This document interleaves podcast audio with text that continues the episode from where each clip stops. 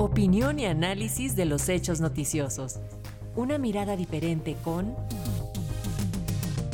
Edmé Domínguez.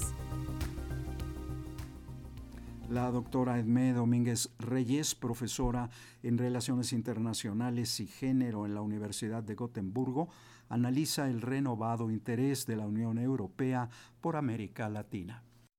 La Unión Europea se volvió a acordar de repente de que América Latina existe y no es solo porque España asume la presidencia de la Unión Europea a partir de julio próximo y que es durante esta presidencia o la de Portugal que las cumbres iberoamericanas se celebran, sino porque la situación geopolítica económica a nivel internacional así lo demandan. Durante el comentario pasado hablamos del nuevo extractivismo verde, y este tiene mucho que ver con este renovado interés europeo por América Latina. Así lo demuestra el reciente viaje de la presidenta de la Comisión Europea, Ursula von der Leyen, a Brasil, Argentina, Chile y México. A nivel comercial ya China le ha tomado la delantera a la Unión Europea en América Latina. Este intercambio pasó de 12 mil millones de dólares en el año 2000 a 315 mil millones en 2020 y se espera que sea más del doble para mediados de los 2030. Para los países miembros del Mercosur, Brasil, Argentina, Uruguay y Paraguay, China es el socio comercial número uno, el número dos es la Unión Europea y el tercero Estados Unidos. Yendo más al norte, para México, la Unión Europea es el segundo mercado de exportación, después de Estados Unidos, al que le sigue China en tercer lugar. Y el tercero a nivel de importaciones, el segundo es China. Por otro lado, China ya ha firmado acuerdos de libre comercio con Perú, Costa Rica y Chile, lo negocia con Uruguay y está por firmarlo con Ecuador. Pero aparte de la relación comercial, las inversiones europeas siguen siendo la principal fuente de inversión extranjera en el continente latinoamericano, muy superiores a los montos de inversión china. Además, durante su visita, von der Leyen anunció proyectos de inversión por 10 mil millones de euros a través de la plataforma Global Gateway, la contraparte a la ruta de la seda china. Esto va aunado a la firma de varios acuerdos para asegurarse el suministro de los minerales claves en la transición verde que mencioné en mi comentario pasado, por ejemplo, el litio.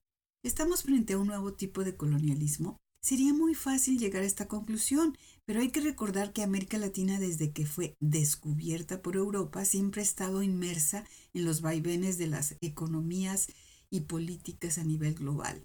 Europa siempre la necesitó como fuente de suministro de minerales y productos agrícolas y después como fuente de productos semi elaborados o maquilados, a los que se sumó y después predominó la demanda norteamericana. Y aunque los países latinoamericanos no se vieron muy involucrados en la Primera o la Segunda Guerra Mundial, sí fueron afectados por estos conflictos a nivel económico político, como por ejemplo con las enormes olas de refugiados, ya fuera republicanos a México o alemanes fugitivos a los países del Cono Sur. La situación actual no es muy diferente. Europa enfrenta diversos retos, la guerra en Ucrania, la transición verde, la crisis económica ligada a la cuestión energética y política y la competencia con China. De ahí su necesidad de fuentes seguras, de materias primas clave y de aliados frente a la amenaza rusa. La competencia en África es difícil por la ofensiva de seducción rusa a diversos países desilusionados con Europa y semi-alineados con China. Los países latinoamericanos se presentan como más propicios a la influencia europea, sobre todo aquellos con tendencias socialdemócratas como Argentina, Chile, Brasil o Colombia mientras que la influencia rusa, pese a su enorme propaganda, no predomina sino en países ya de por sí semi-aislados, como Venezuela, Nicaragua, Cuba y hasta cierto punto Bolivia. La ofensiva de la Unión Europea se concentra en los tratados de asociación que incluyen acuerdos de libre comercio con países como México, Mercosur, Chile, países andinos y Centroamérica. Esta cumbre iberoamericana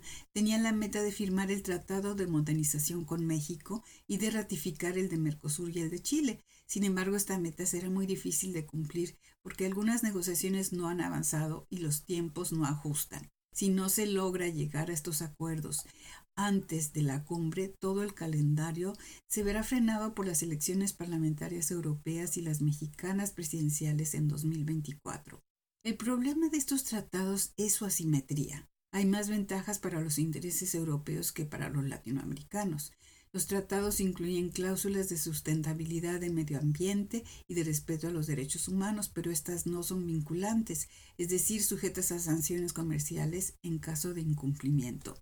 En contraste, los inversionistas europeos sí pueden demandar y vincular a proceso a estados, municipios o ciudades si sienten que sus intereses son afectados.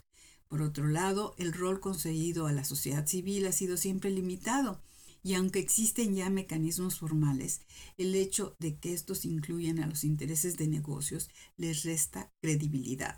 Para esta cumbre, varias redes de organizaciones de la sociedad civil en Europa y América Latina hemos elaborado resoluciones y estamos organizando foros con discusiones y ponencias sobre los retos y problemas que rodean a esta relación. Aunque sin mucha ilusión de tener un verdadero impacto en las decisiones tomadas por la cumbre, Seguiremos trabajando para hacer de esta una relación realmente sustentable a nivel medioambiental y social, basada en la solidaridad y no en el afán de lucro para unos cuantos. Para Radio Educación desde Suecia les habló Edmé Domínguez Reyes.